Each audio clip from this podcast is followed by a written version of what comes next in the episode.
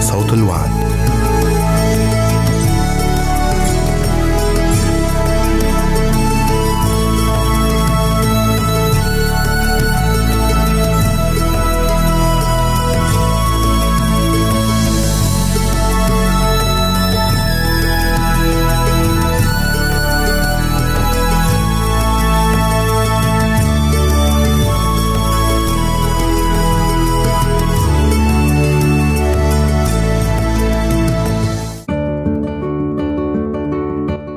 المستمعين والمستمعات. راديو صوت الوعد يتشرف باستقبال رسائلكم ومكالمتكم على الرقم التالي 00 961 سبعة ستة ثمانية ثمانية ثمانية أربعة واحد تسعة. نشكركم ونتمنى التواصل معكم. والسلام علينا وعليكم.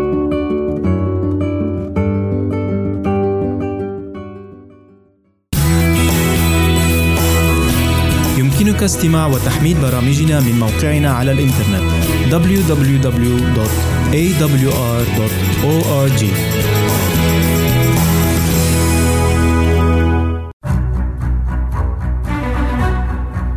أعزائي المستمعين والمستمعات تتشرف راديو صوت الوعد باستقبال أي مقترحات أو استفسارات عبر البريد الإلكتروني التالي راديو وعد مرة أخرى بالحروف المتقطعة R A D I O at A L شرطة W A A D نقطة تي في والسلام علينا وعليكم.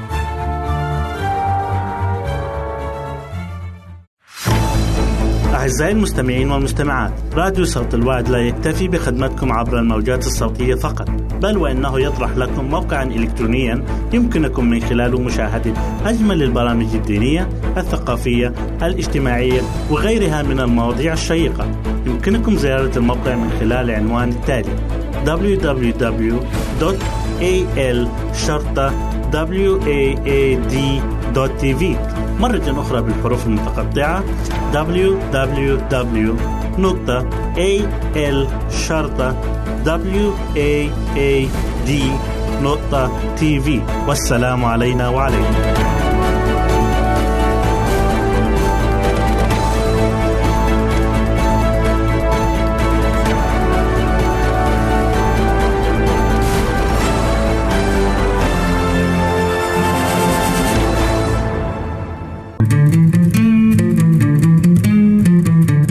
أنتم تستمعون إلى إذاعة صوت الوعد.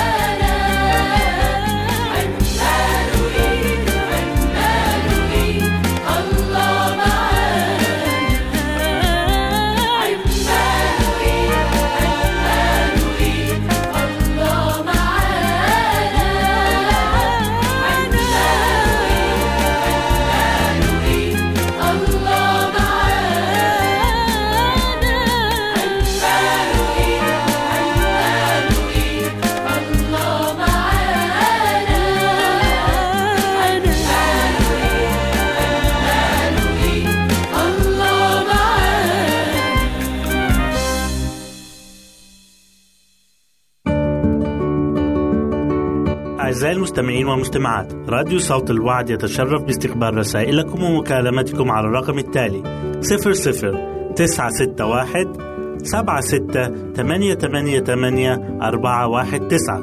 نشكركم ونتمنى التواصل معكم. والسلام علينا وعليكم.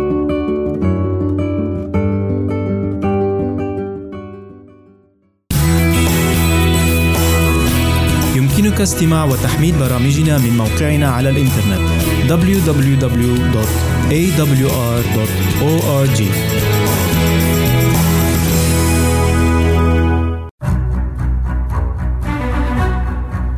أعزائي المستمعين والمستمعات تتشرف راديو صوت الوعد باستقبال أي مقترحات أو استفسارات عبر البريد الإلكتروني التالي راديو في مرة أخرى بالحروف المتقطعة R A D I O at A L شرطة W A A D نقطة تي في والسلام علينا وعليكم.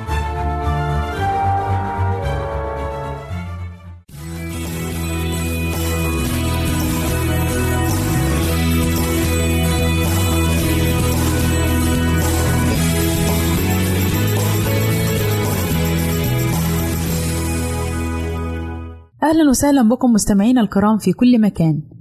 يسعدني أن أقدم لكم برنامج من هنا وهناك والذي يتضمن الفقرات التالية استنشاق الهواء النقي هل تعلم فوائد ضوء القمر؟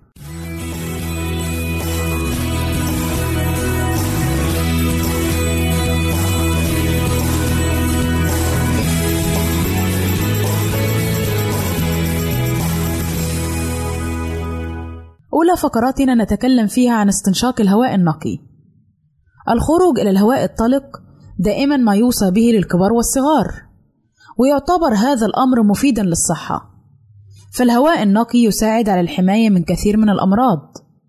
الهواء النقي هو الهواء الغير ملوث، وهو ليس موجودا في كل مكان. فمثلا في الغرفة يفقد الهواء الأكسجين بسرعة، فالإنسان يتنفس بشكل ضحل وسطحي أثناء الجلوس. وتكون العواقب هي التعب وفقدان القدرة على التركيز. بينما تدفعنا الحركة في الهواء الطلق لأخذ أنفاس أعمق وبالتالي نستطيع الحصول على المزيد من الأكسجين ونفخ الهواء المستخدم خارج الرئتين. وتصبح النتيجة مزيد من الطاقة وحالة مزاجية أفضل. وينطبق هذا الأمر أيضا في الطقس الممطر. فمن يشعر بالتعب وعدم القدرة على التركيز عليها الخروج إلى الهواء الطلق. ومن الأفضل أن يتجه إلى مساحة خضراء للحصول على هواء نقي. إن المشي في الحقول الخضراء وأماكن الهواء النقي يساعد في خفض ضغط الدم ومعدل ضربات القلب ويقلل من هرمونات التوتر. حيث أن المشي في المناطق الخضراء يحفز الخلايا القاتلة للسرطان. وقد أثبتت الدراسات أن السير في الحقول والغابات الخضراء قد يكون أفضل من رياضة سباق الجري حيث يساعد على حرق الدهون بشكل أكبر. إذ أن عند السير يقوم المرء بضعف عدد الخطوات التي يقوم بها لدى ممارسة الجري كما أن المرء قد يفقد ربما أكثر في الخطوة الواحدة عندما يجري لكنه عادة يسير لمدة أطول وبالتالي تكون النتيجة أفضل. لذلك ينصح الأطباء بالخروج في الهواء الطلق لكن في المناطق الخضراء والسير ولو لمدة قصيرة يوميا.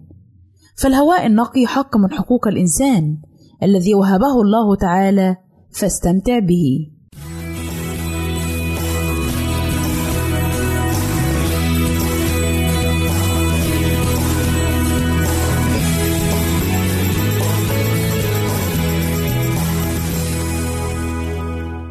أهلا وسهلا بكم مجددا أعزائي المستمعين. إليكم فقرتنا الثانية وهي بعنوان هل تعلم؟ هل تعلم أن طبقة الأوزون مهمة جدا؟ فهي تحتوي على غاز الأوزون وتقوم بدور المرشح الطبيعي والدرع الواقي الذي يحيط بالأرض ليحميها من الجزء الضار من الأشعة فوق البنفسجية ذات الأضرار الكبيرة بصحة الإنسان والحيوان على حد سواء كما تقلل من نمو النباتات وإنتاج المحاصيل الزراعية هل تعلم أن ثقب الأوزون هو ليس منطقة خالية من غاز الأوزون أو فجوة في السماء كما يعتقد البعض؟ بل هي جزء من طبقة الأوزون تقل فيها سماكة هذه الطبقة لدرجة تسمح بمرور كميات أكبر من الأشعة فوق البنفسجية مما يشكل خطرا على كل الكائنات الحية هل تعلم أن الزلزال هو حركات أرضية سريعة تنتاب القشرة الأرضية في فترات متقطعة ومرات عديدة؟ هل تعلم أن الأرض تتكون من ثلاث طبقات وهي القشرة الأرضية والوشاح واللب؟ هل تعلم أن الغلاف الجوي يتكون بشكل رئيسي من النيتروجين والأكسجين وباقي النسب الصغيرة من بعض الغازات؟ هل تعلم أن الغلاف الجوي لكوكب الأرض ينقسم إلى خمس طبقات أكثرها سمكا هو الأقرب من سطح الأرض وأقلها سمكا هو الأبعد عن سطح الأرض؟ هل تعلم أن قرب خط الاستواء لا يوجد فارق كبير بين فصول السنة الأربعة ودرجات الحرارة مرتفعة على مدار العام؟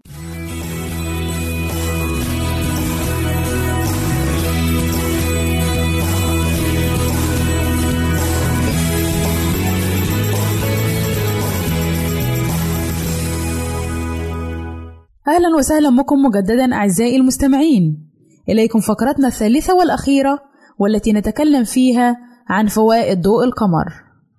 القمر هو جرم سماوي تابع للمجموعة الشمسية وهو خامس أكبر الأجرام السماوية حيث يستمد ضوءه من الشمس فيتغير منظر القمر حين تضيء الشمس أجزاء منه. ففي بداية الشهر يكون هلالا وفي منتصفه يصبح بدرا فيبدو منظره ككرة متلألئة. لقد سخر الله تعالى الشمس والقمر لمصالح خليقته ومنافعهم. فدوران الأرض حول نفسها ينتج عنه النهار والليل فيكون القمر مصدرا للإنارة ليلا. وتعتمد بعض الحيوانات أيضا على ضوء القمر في تنقلها كما تعتمد الطيور على ضوء القمر والشمس والنجوم لتحديد اتجاهها. ويعرف الناس الأيام والشهور من ضوء القمر. ويكسر منظر القمر ظلمة الليل ويعطي شعورا بالراحة للإنسان. كما أن القمر هو المسؤول عن عملية المد والجزر فتكون جاذبية القمر على أشدها في طور البدر. كون القمر والشمس موجودين على نفس الجهة من الأرض فتجتمع قوة الجذب للقمر والشمس معا مما يؤدي إلى ارتفاع منسوب المياه في البحار والمحيطات فتنشأ هذه الظاهرة.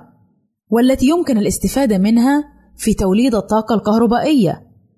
فالمد والجزر يساعد على نقل الطاقة الحرارية من خط الاستواء إلى منطقة القطبين مما أدى إلى لعب دور مهم في تعاقب العصور الجليدية وتراجعها وساعد بالتالي على تنوع الحياة وتطورها. ويعتبر القمر من الأجسام غير المضيئة المعتمة لكنه يعمل على عكس الضوء الواصل إليه من الشمس حتى يبدو وكأنه مضيئا. إذ يمد الأرض بالضوء في ساعات أول المساء وساعات الليل.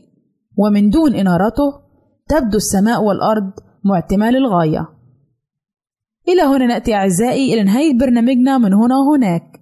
نسعد بتلقي آرائكم ومقترحاتكم وتعليقاتكم. وإلى لقاء آخر على أمل أن نلتقي بكم. تقبلوا مني ومن أسرة البرنامج. أرق وأطيب تحية. وسلام الله معكم.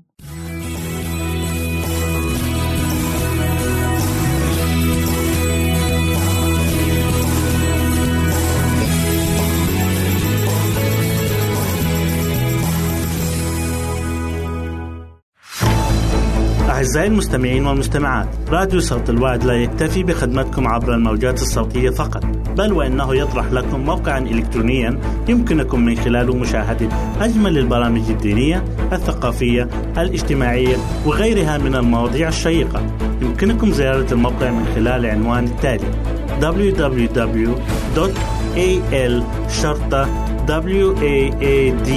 www.al-waad.tv مرة أخرى بالحروف المتقطعة. www.al-waad.tv والسلام علينا وعليكم.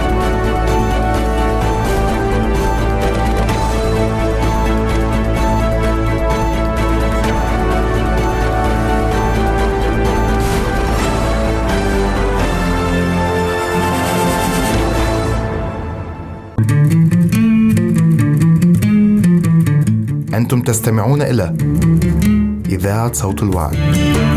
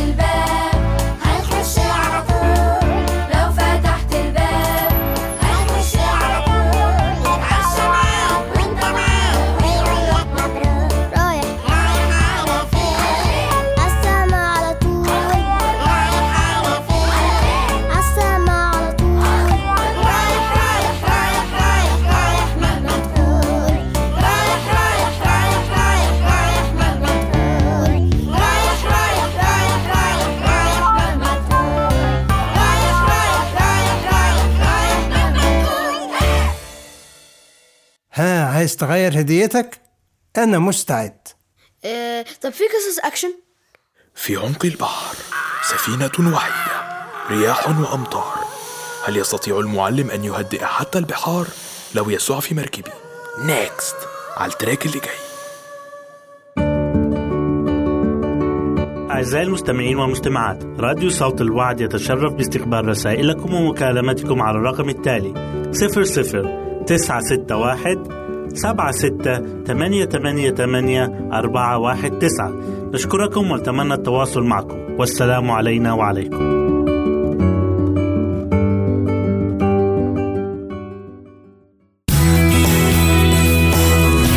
يمكنك استماع وتحميل برامجنا من موقعنا على الإنترنت www.awr.org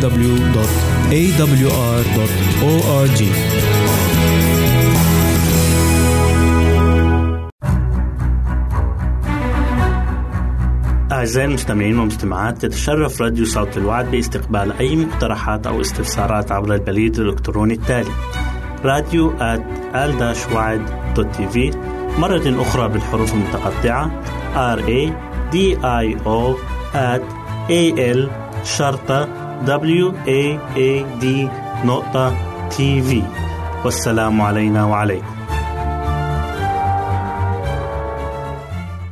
أعزائي المستمعين مرحبا بكم في حلقة جديدة من برنامجكم الأسبوعي من واقع الحياة. حلقة اليوم بعنوان أقدام في الرمال المتحركة. سقط الصياد في وحل المستنقع وغاص فيه، وكل حركة منه هددت بإغراقه أكثر، فكيف السبيل إلى الخلاص؟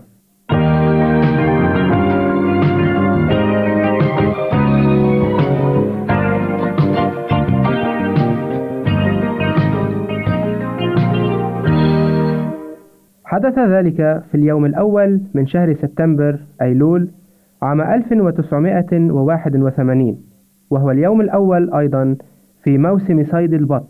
كانت الشمس مشرقة فوق مستنقعات شمال شرق مدينة أنكوراج في ألاسكا قرب مصب نهر كينيك حين أوقف جون وصديقه جورج زورقهما البخاري على حافة النهر. فأخذ جورج الذخيرة أما جون فحمل الطعام. بعدها دفعا بالزورق إلى ضفة النهر وتقدما بجهد في الوحل الكثيف. وبعد فترة من الصراع مع الوحل هتف جون. يا لها من مادة تلصق كالغراء. فحاول الإسراع في السير. فرفع ساقه اليمنى وتقدم خطوة أكبر. وما إن وضع قدمه اليسرى أرضا حتى التصقت جزمته فسقط في المستنقع. وفجأة علقت قدماه الاثنتان. عندما حاول أن يتقدم إلى الأمام ثم جانبيا شعر أنه يغرق أكثر مع كل التواءة وفي غضون لحظات كانت المادة اللزجة الكثيفة والرمادية اللون تلتهم ربلتي ساقيه. عندها صرخ جون طالبا النجدة من صديقه جورج وأسقط علبة الشطائر التي كان يحملها فاختفت في غضون ثوان. اعتاد جون وجورج الذهاب معا في رحلات الصيد منذ أكثر من خمس عشرة سنة وكانا على علم بوجود الرمال المتحركة في تلك المنطقة. لكن تلك الرمال كانت أخطر من سواها لأنه في فترة مد النهر تبتل التربة وفي فترة الجزر تنشف من الماء فتصبح ناشفة بحيث إنه إذا وقع شخص فيها يجد نفسه عالقا من دون أمل بالإفلات أو الفرار قبل طلوع المد. فك جورج حزامه وتقدم خطوة خطوة وبحذر شديد نحو جون. فأمسك هذا الأخير بالحزام وبدأ رفيقه يشده مشجعا إياه. بعد فترة من الوقت أحس جورج أن السطح تحته بدأ يتشبع بالماء ففكر بأن ينسحب إلى الوراء بدلا من أن يغرق هو أيضا. وعندما رأى أنه لم يستطع أن يحرز نتيجة في مساعدة صديقه فكر في الذهاب لطلب النجدة. فكان لابد أن يرى بعض الصيادين عند منحدر النهر. فأسرع جورج باتجاه النهر خوفا أن تغمر المياه صديقه بعد فترة قصيرة. عندما حاول جون لمس أسفل المستنقع بيديه الاثنين ليحرر نفسه غرق أكثر وعندها بدأ بالإحساس بالبرد الشديد وتساءل ما إذا كان سيصاب بهبوط في حرارة جسمه. بعد مرور ساعة على انطلاق جورج للبحث عن النجدة وصل إلى قاعدة لعمليات الإنقاذ والطوارئ الجوية وروى لهم ما حصل. فانطلقت طوافة خاصة بالقوة الجوية بقيادة الربان مارك وعلى متنها مساعده ديفيد ومهندس الطيران مايك ومظليان مجوقلان. بعد عشر دقائق وصلت الطوافة فوق منبسطات الوحل وهبطت حوالي ثمانية عشر مترا فوق جون. قفز منها المظليان باتجاه جون كي يطمئنوه بأنهم سوف يبذلون جهدهم لإخراجه من مأزقه. عندما حاول المظليان تحرير جون بسحبه وجرف الوحل عنه باءت محاولاتهم بالفشل حتى أنهما بدأا بالغرق شيئا فشيئا فانسحبا هما أيضا إلى الوراء.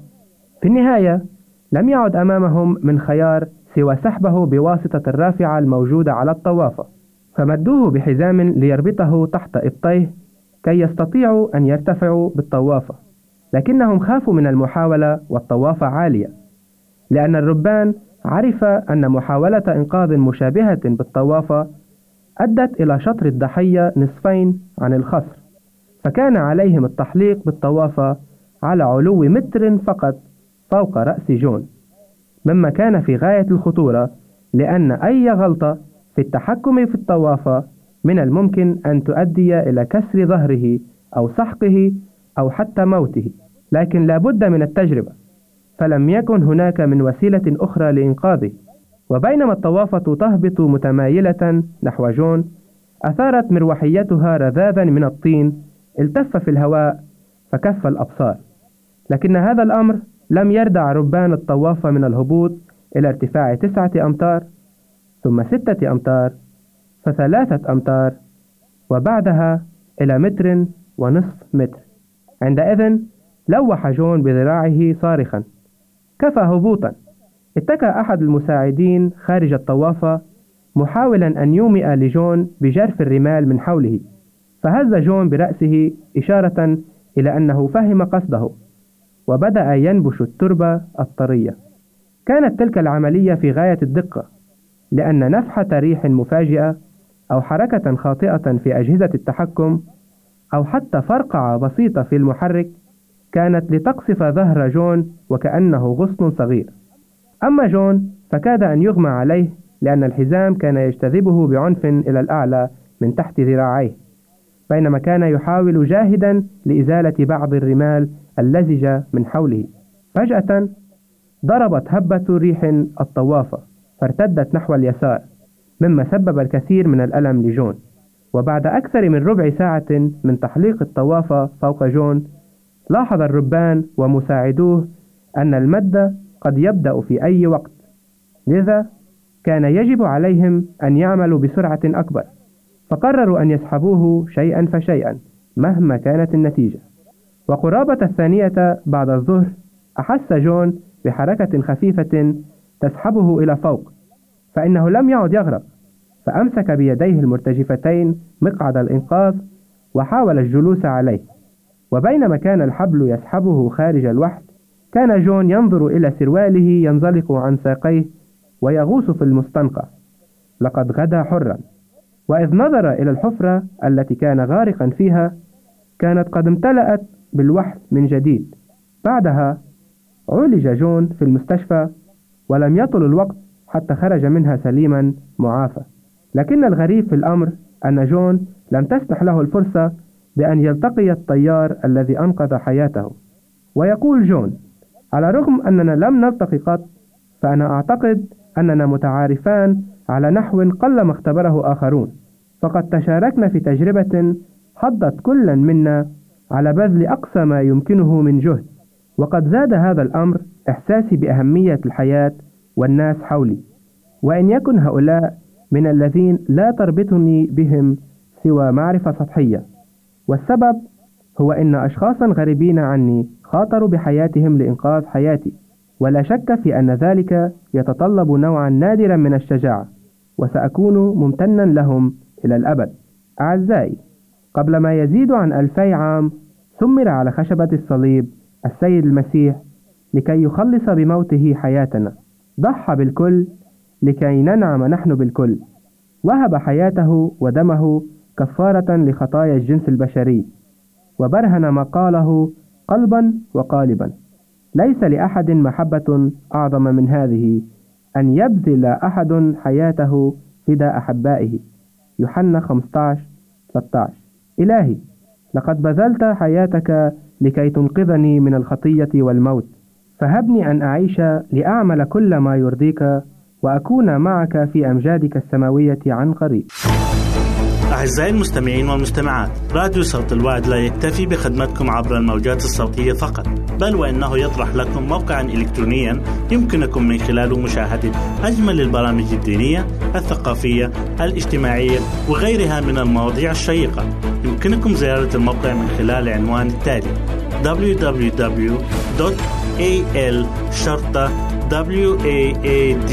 www.al-waad.tv مرة أخرى بالحروف المتقطعة www.al-waad.tv والسلام علينا وعليكم.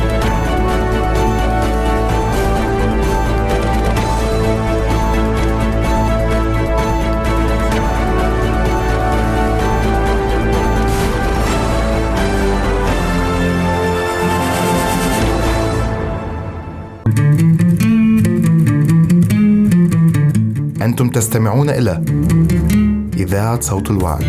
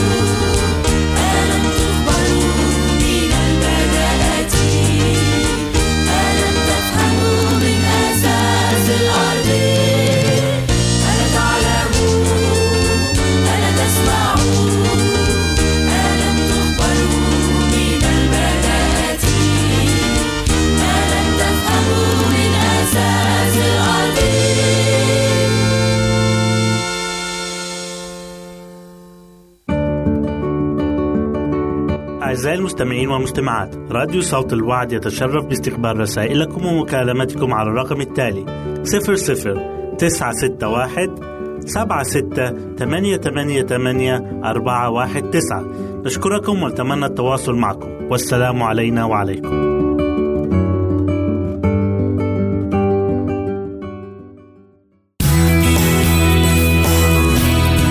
يمكنك استماع وتحميل برامجنا من موقعنا على الإنترنت www.awr.org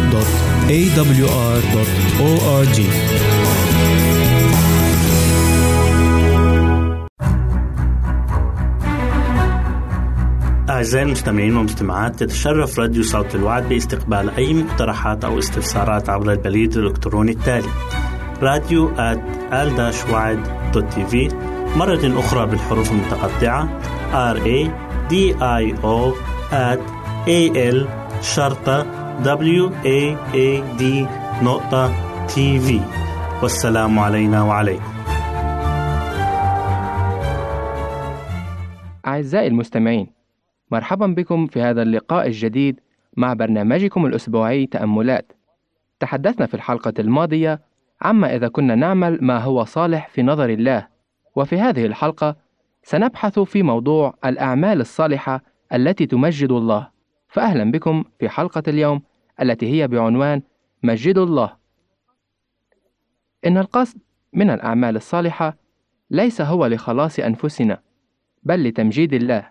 في كل مرة يبدأ النقاش حول موضوع الخلاص بالإيمان بالمسيح يسوع فقط وما إذا كانت أعمالنا ليست أساس خلاصنا يطرح أحدهم السؤال التالي إذا لم تكن الأعمال الصالحة تلعب دورا في خلاص الشخص فما هي قيمتها إذن؟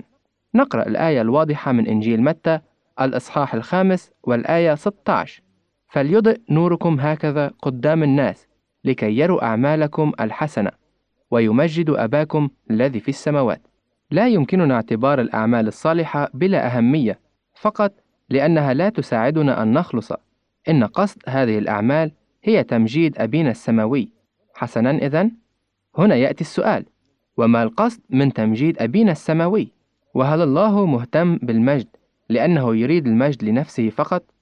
وهل يطلب منا أن نكون غير أنانيين في حين أنه هو نفسه كما يصوره الشيطان لا يظهر تلك الروح عينها؟ نستطيع نحن الإجابة عن هذا السؤال مباشرة لأننا نعرف ما فعله المسيح من أجلنا على الصليب. عندما صرخ يسوع لقد أكمل رد بذلك على كل اتهامات الشيطان التي تقول بأن الرب كان مركزا اهتمامه على نفسه فقط ولا يعرف شيئا عن التضحية الذاتية. لقد برهن الصليب أن الله مستعد أن يصل إلى أبعد حد في التضحية. إذا ما هو القصد من تمجيد الله؟ السبب الرئيسي هو أنه يستحق كل التمجيد والحمد والشكر. ومهما قدم بني البشر لله من مجد وتكريم وحمد فإن ذلك لن يكون بالقدر الكافي لرد ما فعله هو من أجلنا. قال داود النبي في مزمور 68 والآية 19 مبارك الرب يوما فيوما يحملنا إله خلاصنا. هل لاحظت مؤخرا عزيزي المستمع بعض البركات التي يسكبها الله عليك يوميا؟ في كثير من الأحيان يسهل على الشخص أن يركز على حمل الخطية والذنب والهموم الذي نحمله كل يوم مع أن الله لم يقصد لنا أن نتحمل أيا منها. لقد وعدنا هو أن يأخذ هذه كلها عن أكتافنا ويعطينا الراحة الكاملة بدلا منها. هذه الراحة التي تأتينا عن طريق البركات والخيرات الكثيرة التي يقدمها الله لنا والتي لا يمكننا أن نحصيها. أما السبب الثاني الرئيسي الذي يدفعنا لتمجيد الله فهو من أجل الشهادة والكرازة للغير. عندما يرى الناس راية المسيح مرفوعة في حياتنا ويتعرفون من خلالنا على محبة ورحمة المسيح سيرغبون عندها في المجيء إليه وذلك لفائدتهم الخاصة هذه الأعمال الصالحة التي تظهر في حياة كل مؤمن هي من الأساسات التي يستعملها الشخص ليدعم بها دينه أليست كذلك؟ نأتي الآن إلى السبب الرئيسي الثالث الذي يدفعنا إلى تمجيد الله من خلال أعمالنا وهنا يأتي السؤال إن لم نمجد الله في أعمالنا فمن نمجد نحن إذن؟ هل عندك جواب لهذا السؤال صديق المستمع؟ هناك خيار واحد لدينا. أليس كذلك؟ إن لم نعطي المجد لله فإنه حتما سيكون من نصيبنا. وهذا يناقض عمل التبرير حيث يجب أن يوضع تمجيد النفس إلى مستوى التراب. لا يمكننا أن نمجد الله وأنفسنا في الوقت ذاته فإما أن نمجده هو فقط أو نأخذ كل تكريم ومديح لأنفسنا. وهذا ما يأتي بنا إلى طرح السؤال التالي. هل من الممكن لإنسان أن ينال الخلاص إذا لم يكن مهتما من قبل في تمجيد الله في حياته؟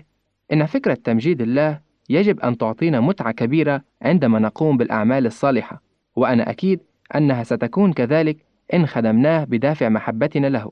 من هنا يمكننا أن نرى صحة هذه الفكرة بالنسبة للعلاقات العائلية، التي ستكون متعة حقيقية متى تمسكنا بها وحافظنا عليها.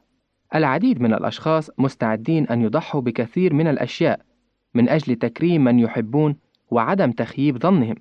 عندما نقترب أكثر من المسيح وعندما نحب الله من كل قلوبنا ننال امتيازا عظيما يتمناه كل خاطئ كما نجد أنفسنا مسرورين إذ نفعل ما بوسعنا لتمجيد الله وتكريم اسمه عندما نطيع المسيح ونخدمه محاولين وضعه في مقدمة حياتنا سنجد أعظم متعة في كل عمل نعمله كل شيء ثانوي مقارنة بفكرة تمجيد الله. إن أبانا السماوي يجب أن يعزز أولا ومن ثم يأتي المرح والنجاح والنور والاكتفاء وأي شيء لنا علاقة فيه في هذه الحياة. كنتم أعزائي المستمعين مع حلقة اليوم من برنامجكم تأملات والتي كانت بعنوان مجد الله حيث رأينا أن كل عمل صالح نعمله يجب أن يعمل فقط لتمجيد الله لأنه يقدم لنا عطايا لا نستحقها.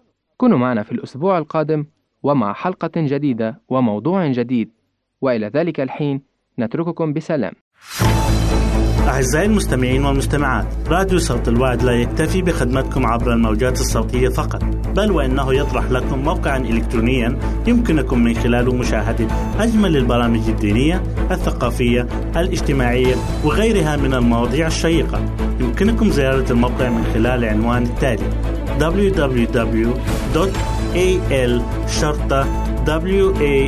www.al-waad.tv مرة أخرى بالحروف المتقطعة www.al-waad.tv والسلام علينا وعليكم.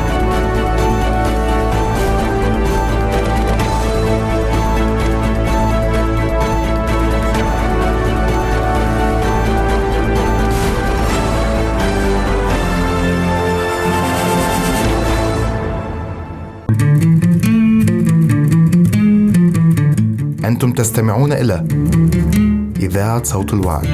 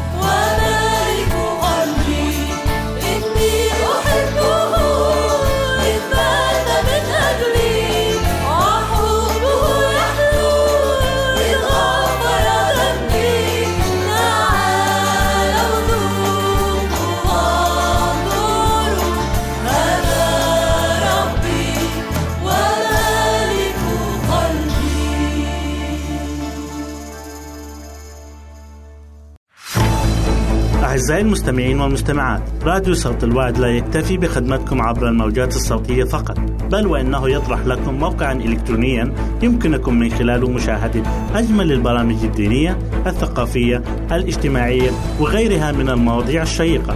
يمكنكم زيارة الموقع من خلال العنوان التالي www.al.waad.tv مرة أخرى بالحروف المتقطعة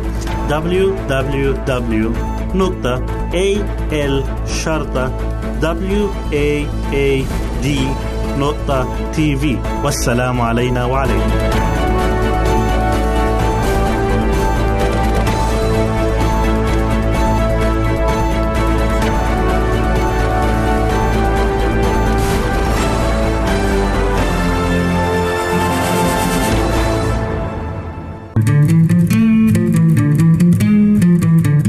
أنتم تستمعون إلى إذاعة صوت الوعي.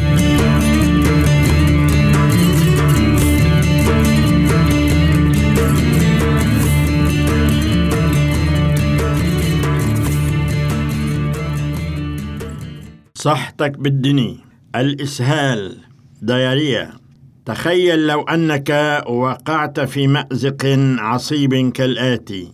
المناسبة هي عيد ميلاد ابنك وأنت تحبه كثيرا وكان البرنامج أن تأخذ ابنك إلى الحديقة مع كامل أفراد العائلة لتناول الطعام واللعب مع كل أفراد العائلة. وفجأة يركض ابنك نحو الحمام ولكنه وصل متاخرا. كان عليك أن تنظف ملابسه لأنه لم يستطع أن يتحكم بالإسهال ووصل إلى الحمام متاخرا.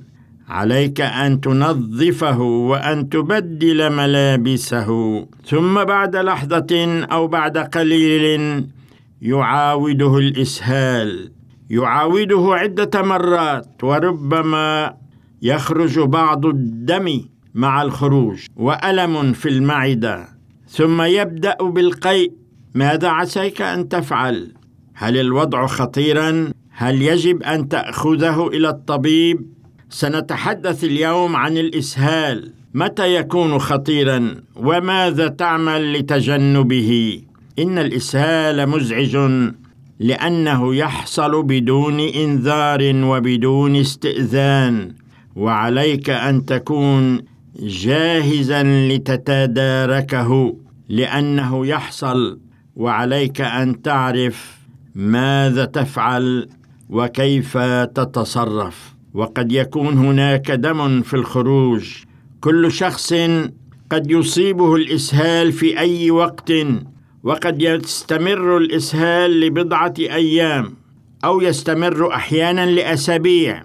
وقد تصحبه حرارة وألم في الأمعاء وتقيؤ وقد يصبح الإسهال خطيرا عندما نخسر السوائل والأملاح في أجسامنا. وإذا ما كان هناك إسهال مع مراجعة شديدة يصبح التعويض عن خسارة الماء والملح امرا صعبا. يحصل الإسهال عادة عندما تدخل الجراثيم في الماء الذي نشربه أو في الطعام الذي نتناوله. لنرى كيف يؤثر الطعام الذي نأكله والماء الذي نشربه على خروجنا أو على الإسهال.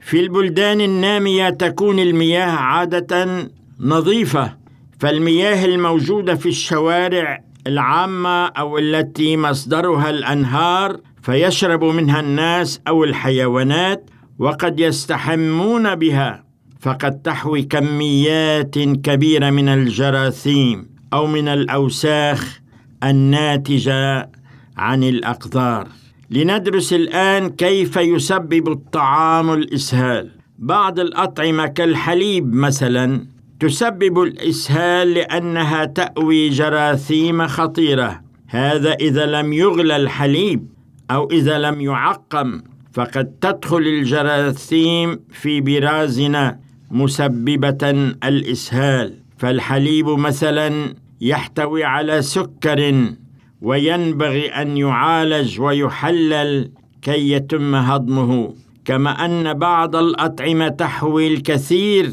من ال fiber التي قد تزعج أثناء البراز والأطعمة التي تضاف إليها كميات من البهارات من التوابل ومن الدهون أيضا. كيف نعالج الإسهال؟ إذا كان الإسهال حديث العهد اشرب ماء وليكن الماء نظيفا معقما حتى تعوض عن الماء الذي خسرته. اشرب عصير الفواكه أيضا حتى تعوض عن السوائل التي خسرتها. اشرب سوائل مغلية. اشرب مياه معقمة أو بعد الصودا. وتأكد من الحليب إذا شربته أنه معقم أي مغلي. يصبح الإسهال خطيرا إذا طال أمده. وخسرنا الكثير من السوائل والأملاح. إن الإسهال الشديد والطويل الأمد قد يقود إلى الوفاة أحيانا ومنظمة الصحة العالمية تعتبر الإسهال الشديد الطويل الأمد هو رقم خمس بتسبيب الوفيات.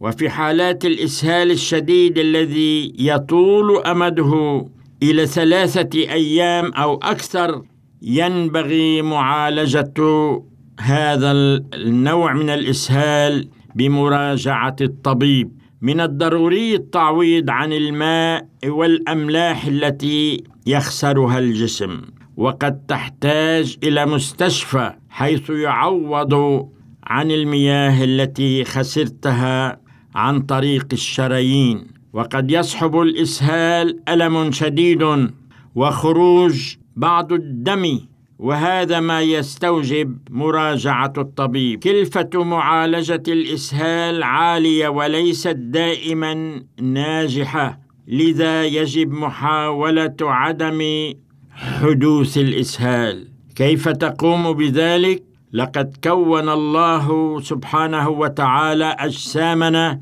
بجهاز مناعة قوي حيث يستطيع أن يقضي على الجراثيم لتجنب الإسهال. لتجنب الإسهال اغسل يديك باستمرار لتحول دون دخول الجراثيم إلى جسمك. اغسل بالصابون. استعمل الكحول عندما تستطيع ذلك. اغسل الأماكن التي تحضر الطعام عليها. اغسل يديك بعد استعمال الحمام أو بعد تبديل حفاضات الأطفال أو بعد السعال أو العطس. طهر يديك أو قبل وبعد تحضير الطعام. أخيرا وليس اخرا لا تنسى القول المأثور العقل السليم في الجسم السليم. كان معكم شحاد الحلبي.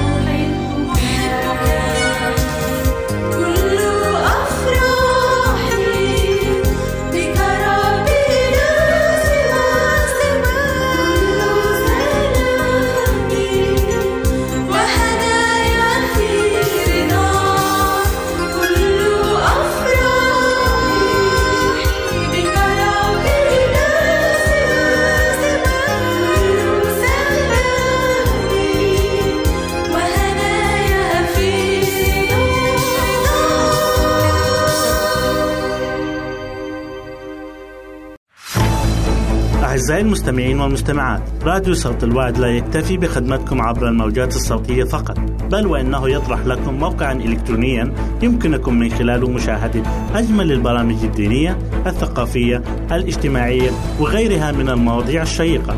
يمكنكم زيارة الموقع من خلال العنوان التالي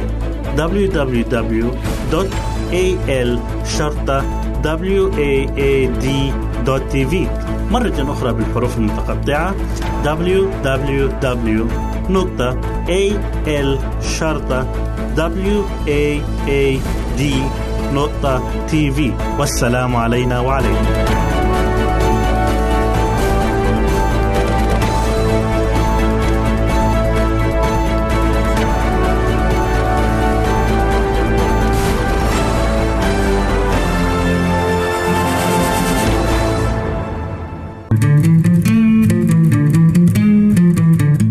أنتم تستمعون إلى إذاعة صوت الوعد.